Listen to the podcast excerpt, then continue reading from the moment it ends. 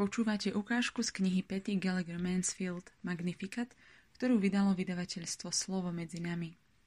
Knihu si môžete objednať v našom e-shope www.slovomedzinami.sk Nemajú víno. V krásnej modlitbe, ktorá sa pripisuje svetému Bernardovi, sa modlíme tieto nádherné slová. Memoráre. Spomeň si, svetá Pana Mária, že nikdy nebolo počuť, že by bol niekto opustený, kto sa utíkal po tvoju ochranu, teba prosil o pomoc a žiadalo tvoje orodovanie. Povzbudený touto dôverou aj ja sa utiekam k tebe, matka, panna panien. K tebe prichádzam, pred tebou stojím ako úbohý a kajúci hriešnik. Matka väčšného slova, neodmietni moje slova, ale ma milostivo vypočuj a vyslíš. Amen. Nikdy nebol nikto opustený. To je silný výrok. Nedávno som sa dozvedela, že svetá matka Terézia z Kalkaty používala túto modlitbu ako svoju expresnú novénu, ktorú niekedy označovala aj menom Rýchla novéna. Spolu so svojimi sestrami sa pomodlila 9 krát túto modlitbu v prozbe o nejakú vec a potom sa ju desiatýkrát pomodlili ako poďakovanie. Ovocie tejto modlitby v jej živote i v službe bolo nesmierne. Ja som túto novénu objavila, keď sa náš priateľ Benedikt Grouchel, CFR, ťažko zranil pri dopravnej nehode. Bol už na pokraji smrti, keď si jeho spolubratia spomenuli na rýchle novény Matky Terézie, tvorené deviatimi modlitbami Memoráre, spomeň si. Samozrejme, modlitby za jeho uzdravenie prichádzali z celého sveta – no istú úlohu určite zohrala aj táto rýchla novéna. Páter Benedikt sa uzdravil a ďalej pokračoval vo svojej službe. Od tej chvíle sa expresnú novénu modlívame aj v našej rodine. Zažili sme už viaceré krásne vyslyšania. Mám podozrenie, že aj svetá matka Terézia pridáva pár slov za tých, ktorí sa modlia rýchlu novénu. Jeden z najjasnejších príkladov Márínej úlohy mocnej orodovníčky v mojom živote sa týka mojej rodiny. Keď som sa ako mladá žena obrátila, túžila som sa o radosť a pokoj, ktoré som našla, keď som odovzdala svoj život Ježišovi, podeliť so svojou mamou a otcom, so svojimi dvomi sestrami a s bratom. Chcela som, aby aj oni sami na vlastnej koži zažili moc krstu v duchu svetom no pripadalo mi ťažké priviesť ich do tohto rozmeru kresťanského života. Keď som prosila pána o múdrosť, dostala som dve vnúknutia.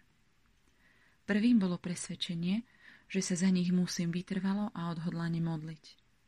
V roku 1968 som počula Ralfa Martina hovoriť, že si jeden deň v týždni vyhradil na modlitbu príhovoru za svoju rodinu.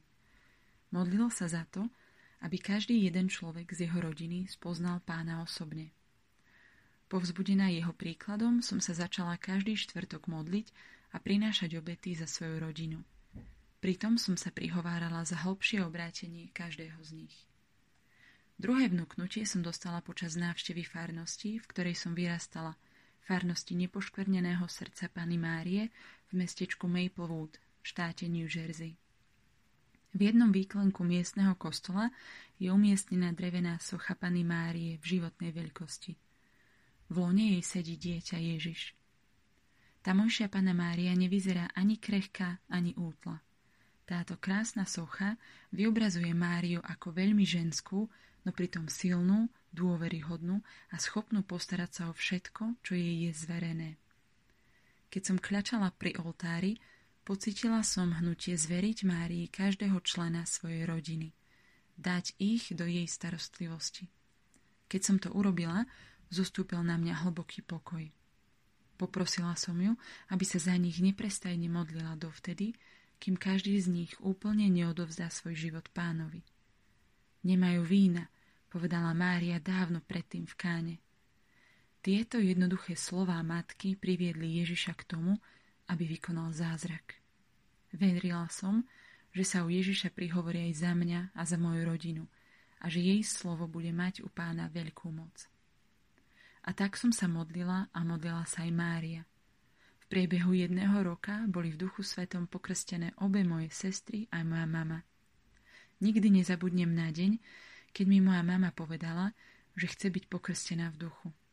Stalo sa to po jednom modlitbovom stretnutí. Bola som taká vzrušená, že som ani nevedela, čo mám robiť.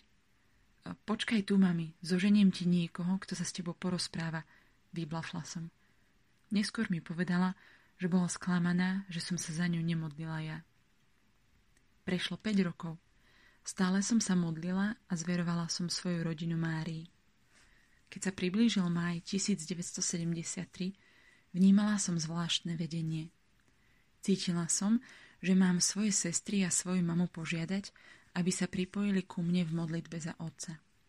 Dohodli sme sa, že počas mája sa budeme modliť každý deň rúženec za to, aby sa otec väčšmi priblížil k Bohu. 4. mája pozval jeden z mojich ujov môjho otca na seminár Život v duchu a môj otec povedal, že pôjde. Na ten seminár sme otca pozývali veľakrát už aj predtým, no vždy to rázne odmietol. Toto bola chvíľa milosti. Vďaka úžasnej Božej prozreteľnosti som v ten večer, keď sa s mojim otcom modlili za krst v duchu, mohla byť doma.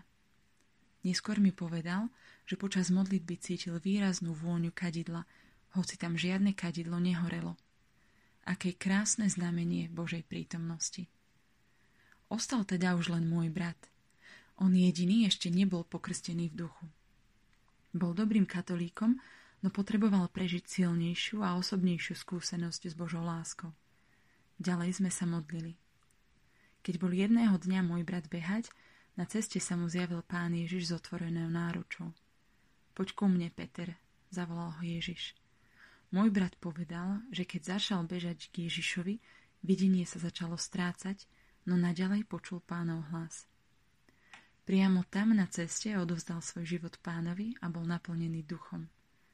Asi si viete predstaviť, akú som mala z tejto správy radosť. Vždy som chcel byť pokrstený v duchu, povedal. Bolo to jeho dobre strážené tajomstvo. Nikdy sme sa o tom spolu veľmi nerozprávali. Zvlášť ma dojalo to, že jeho stretnutie s pánom sa udial na sviatok Panny Márie Lurdskej. O týždeň neskôr na ňo pár priateľov v modlitbe položil ruky. V ten deň som mala 15. výročie svojho vlastného krstu v duchu – Aký krásny dar som dostala na toto výročie. Mária je mocná orodovníčka.